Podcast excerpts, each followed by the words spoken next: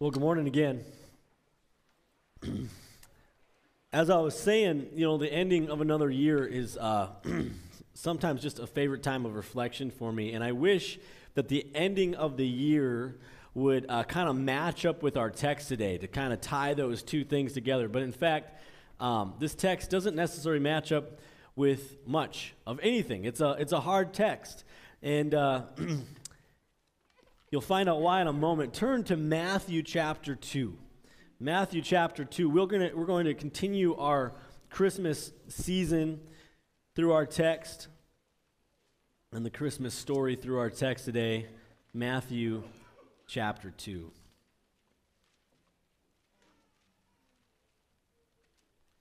We're going to be reading in verses thirteen all the way to verse eighteen. I'll uh, I'll read this and then we'll then we'll pray. Matthew two thirteen. Now when they had departed, behold, an angel of the Lord appeared to Joseph in a dream. So this is right after the, uh, the Christmas story has taken place. Jesus is born, and uh, and the, the wise men have come and bring brought gifts of gold, frankincense, and myrrh. And now, verse thirteen, now when they had departed, behold, an angel of the Lord appeared to Joseph in a dream and said, "Rise, take the child and his mother, and flee to Egypt, and remain there until I tell you, for Herod is about to search for the child to destroy him." And he rose and took the child and his mother by night and departed to Egypt, and remained there until the death of Herod. This was to fulfill what the Lord had spoken by the prophet, "Out of Egypt I called my son."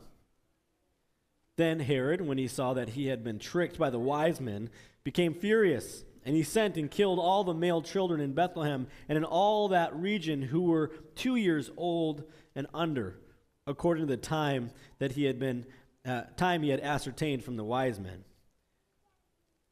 Then was fulfilled what was spoken by the prophet Jeremiah. A voice was heard in Ramah, weeping out, uh, weeping and loud lamentation. Rachel weeping for her children. She refused to be comforted because they are no more. That is the slaughter of the innocent. Let's pray. God, I just ask that you would come, that you would speak to us this morning, Lord, that you would give me words to speak, that you put a guard on my mouth of anything that you would wish not spoken, Lord, that you would give us all ears to hear, Lord, that in which you need us to hear. God, that you would um, come, that you would fill this place with your Holy Spirit, and that by hearing your word that you would produce faith in our lives to believe your goodness and your grace each and every day. Amen. Well, there is much that can be discussed from this text today, but I would like to focus on just one of the perspectives, and that's the perspective of Mary and Joseph. So put yourself in their shoes for a moment from the beginning of the Christmas story. Mary is going to have a child. She's going to need to go through the, the morning sickness, a changing body, delivering the baby. And Joseph also has to go on this journey with her. And he has to kind of go through this, this public embarrassment of the time of, of having a pregnant fiance, a gal pregnant before they're married, and, and, and the child isn't even his. So his betrothed is pregnant. It's not with your child. What is he supposed to say? I mean, how is he supposed to respond and, and tell? What is he supposed to tell people during this time? And then if that isn't enough, at nine months pregnant or somewhere around there, with Mary ready to give birth, this call for a census to be taken makes Joseph and Mary head to Bethlehem at perhaps the worst possible time. But of course, it's a great time if a prophecy needs to be fulfilled. So they go. And praise the Lord, they make it to Bethlehem, and they have this baby there. They've done it. The hard part is over. Well, I guess not. Now they have to raise this child. Mary has to heal and nurse and do the things that every new mother has to, all with the pressure of raising up this little one. As a parent who has felt the pressure of needing to keep a little human alive and hopefully make them a faithful, functioning member of society, I can relate to the pressure, but Mary has all those same fears and pressure, but added to it is the fact that this little one is God's son. It makes the little questions like, is he getting enough to eat? Is he getting enough sleep? You know, makes them all a little bit bigger. You know, you don't want to screw this up. There's a lot riding on this little boy. A lot of pressure for Mary and Joseph. And then comes this twist in the story that we read this morning. After all of that, all that they've done, now there's a madman named Herod ready to massacre every child under two years of age so that he can protect his throne. And this is what makes me pause a bit this morning, because I think that inside of every single human being, there's a part of our brain that is kind of always playing a game with God. Like, God, if I do this stuff for you, then you'll probably do some stuff for me. And Mary and Joseph, after seemingly giving so much, sacrificing so much, now have to uproot themselves and head to a new country and a new land. Scripture doesn't mention any emotions from them, but I can imagine them questioning this whole situation. Like, Lord, I didn't sign up for this. You know, we did our part. I, you know, we had the baby. Now, come on, let us just get back to, to normal, would you? We did our part, God. Can't you just protect us from Herod? I, I want to be comfortable. I want to be in my own home, around my own relationships, around my own family. This isn't fair.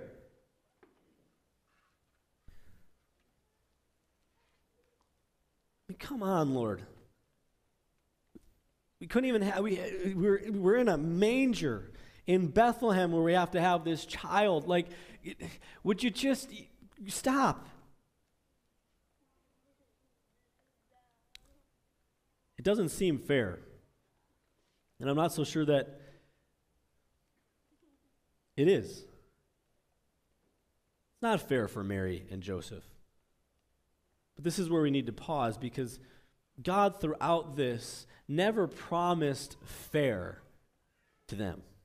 In fact, God never promised fair to any of us, that we would ever be completely safe after doing God a solid.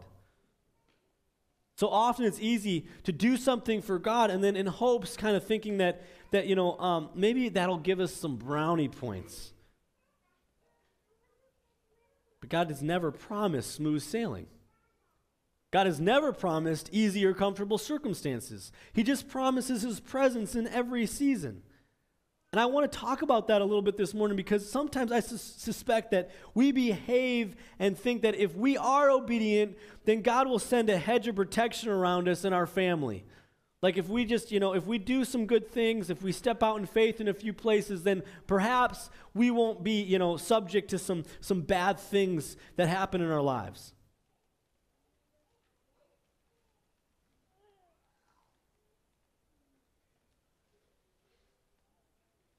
As I say that, you might kind of think that like, well, I don't know if I really think that. Like, I know life happens. I don't expect God to, to keep me from everything. But but it just seems that it's just at the base of who we are, that if if we scratch our, you know, his back, that that maybe, you know, that he'll scratch our, you know, scratch ours, it'll be a good relationship. But so often when when something frustrating happens or, or a tragedy happens in our lives, in those moments, we kind of see this this this this mindset come out that maybe we wouldn't admit to at first glance, that that I know that that's not how it works. works, but when, when tragedy happens, how often is it easy to kind of look to God and say, God, how could you let this happen? You know, where, where were you on that one, Lord? And in those kind of questions, maybe maybe it, it shows, it starts revealing itself that like, maybe we do think about our spiritual life in this way, that like, like God, I've been doing all this stuff. What do you, where, where, where, you're not holding up your end of the bargain. And without knowing it, we can sometimes expect God to do things that were never promised to us in the first place.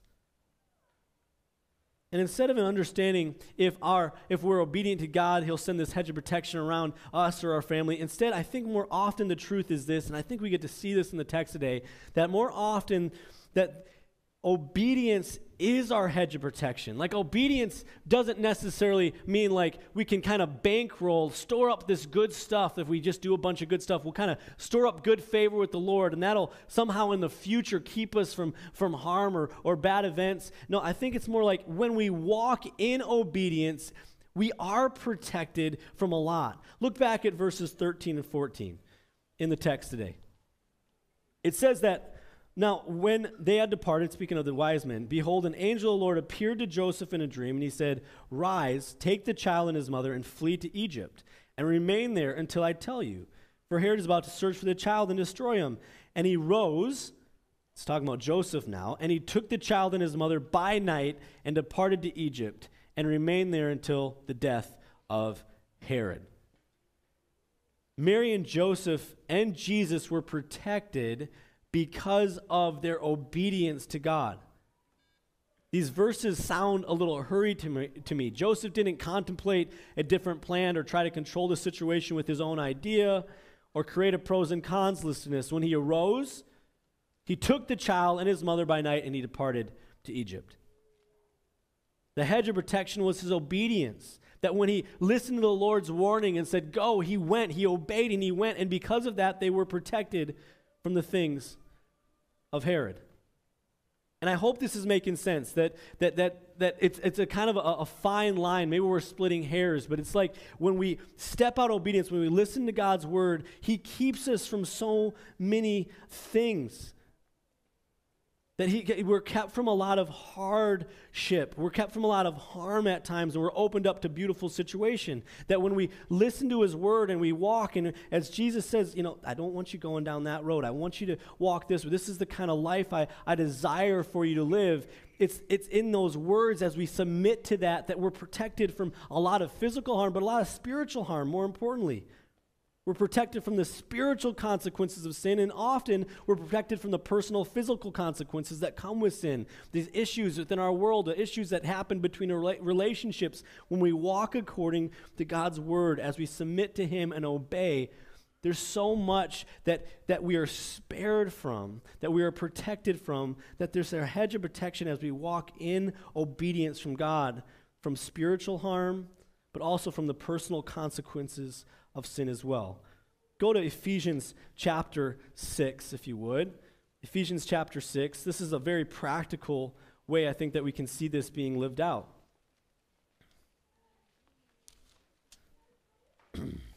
Ephesians chapter six, verses one through three.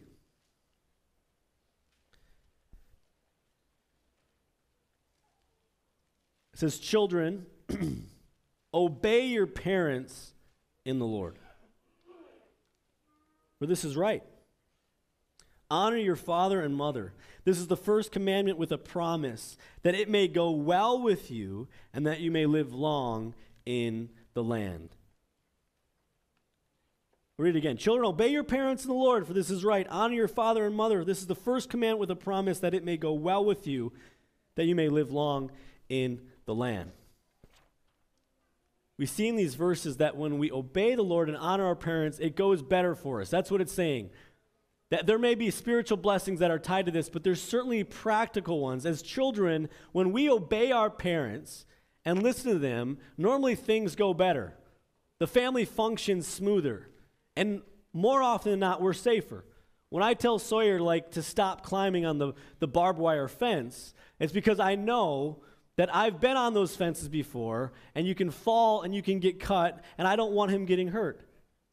So I say, get off the fence, and it goes better if he listens. When I tell him, buckle up, or tell my kids, don't go that way, go this way. It's going to be faster. The poison ivy's not over there. It's, you know, like, get, go that way. It goes better when they listen. I don't think that many of us would argue that parents know more about many parts of life than their kids do, and have a better perspective on what is good or bad, what is, you know, harmful or safe. Yet when we get to our relationship with our Heavenly Father and he gives us instruction and guidance and here in his word, it's easy to question it, to wonder, we're not so sure. We end up being a little kid on a fence thinking that balancing on the barbed wire is actually a good idea. And, uh, and although it has hurt others, it probably won't hurt me. I don't really see what the big deal is, after all. Because not balancing on barbed wire is a little out of date anyway. You know, it, it's okay because, you know, actually everyone's kind of doing it now. You know, it's so easy to hear instruction from the Lord and kind of be like, Lord, I'm not so sure about that one. I don't really get that one. And instead, we and we miss out. We walk into situations that cause us harm, that God says, if you would just be obedient, it would keep you from so much hardship, so much pain, so much frustration, that I'm trying to actually protect you with this. That's my heart in it, is to protect you. I believe that our Heavenly Father is trying to, to give us instruction, help guide us through a broken world with bodies that are desiring things that they ought not desire, going places that they ought not want, you should go. But we just go to these things and we, we, we are led around, and God's saying, I'm trying to protect you in this. Would you obey so that you could understand? All throughout the New Testament, God is speaking to us and calling us to obey. In, in Jesus in John fourteen fifteen says, if you love me, keep my commands. In Second John, he describes this and says, and this is love, that we walk in obedience to his commands. In Luke chapter eleven, twenty-eight, Jesus says, blessed rather are those who hear the word of God and obey it. And the more I understand God's heart, when I hear these verses, I, I see that God's pained when his children are hindered and deceived by sin. He is in pain when you are in pain and led by your own desires into the messes that sin can create. See, God isn't some almighty God saying, you know, uh, listen to me, all right? Here's my rules, follow and prove yourself to me. I got to see, you know, who's good and bad here. So, so just, I'm going to put down some rules and you obey them, okay? That's not the God's heart. He's saying, would you just please listen? Would you obey? I don't want you to walk in sin. I don't want those consequences for you. I don't want any of that for you. And if you love me, you'd listen to me because you trust my words and you won't want to cause me pain. And it causes me pain to watch you walk into a situation that I have tried so desperately to guide you out of. There are certainly dangers in this broken world that will impact all of us. There's sickness and natural disasters that will come. We don't have much control over much. But there are many things, many disasters, many th- opportunities that we walk into on our own accord because we do not listen to God's word and all that he desires. And he knows that some of those consequences can just be so unbearable on us. So he says, if you love me, would you keep my commands? I want to keep you from that pain. I want to keep you, keep others from the pain that will come from the sin that you're tempted by. In Romans chapter two, verses six through eight, it lines out this hard truth from the Lord that it says, God will repay each person according to what they've done.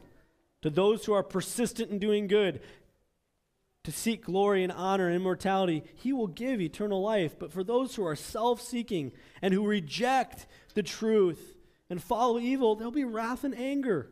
And God doesn't desire to give wrath and anger, but there will be wrath and anger.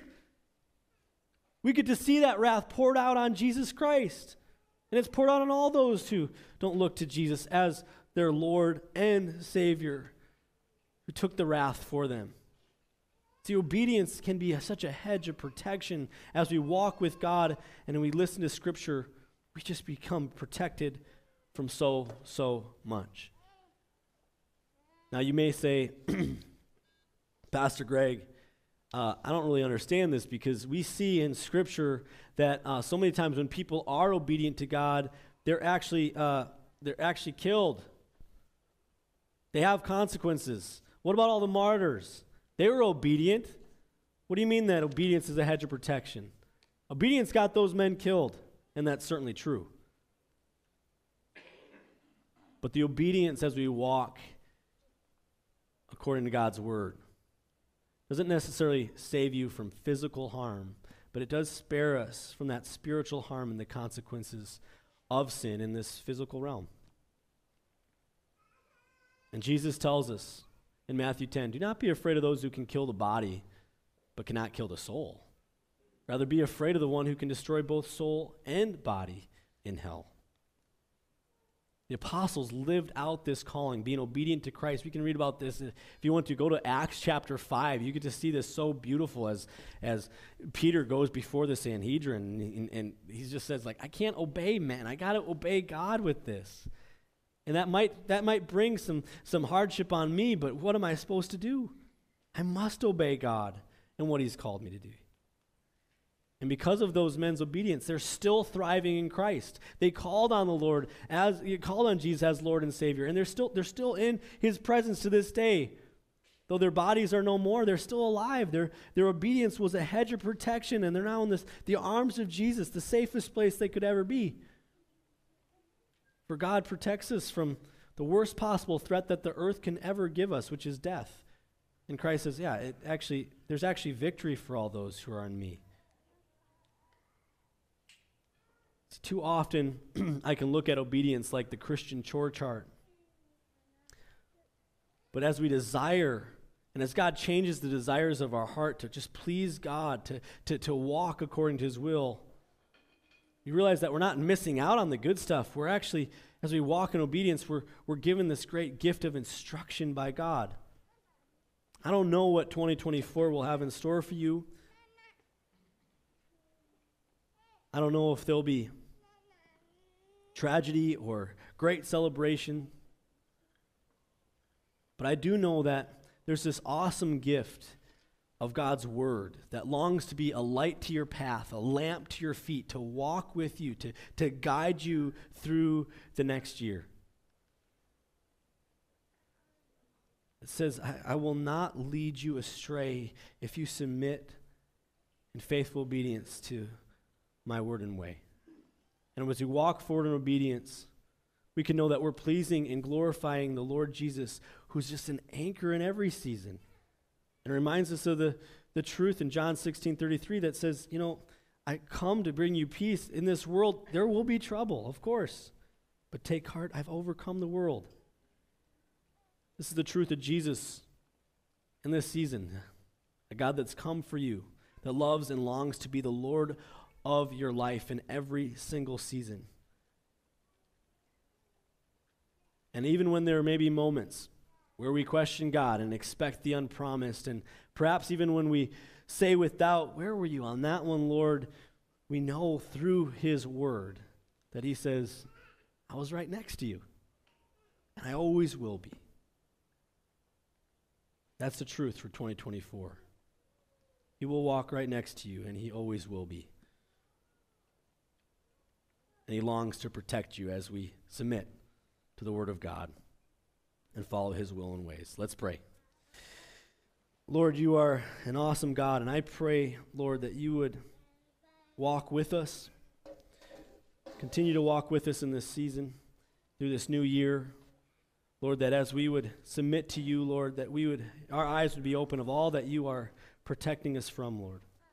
For when I go my own way, Lord, there seems to be so much brokenness and consequences and hardship for myself and those around me. And so, Lord, would you give me the strength and faith to trust you, to walk with you, and to lean on you through every season of life, even through the unpredictable, the tragedies, and the things that we feel like we do not deserve.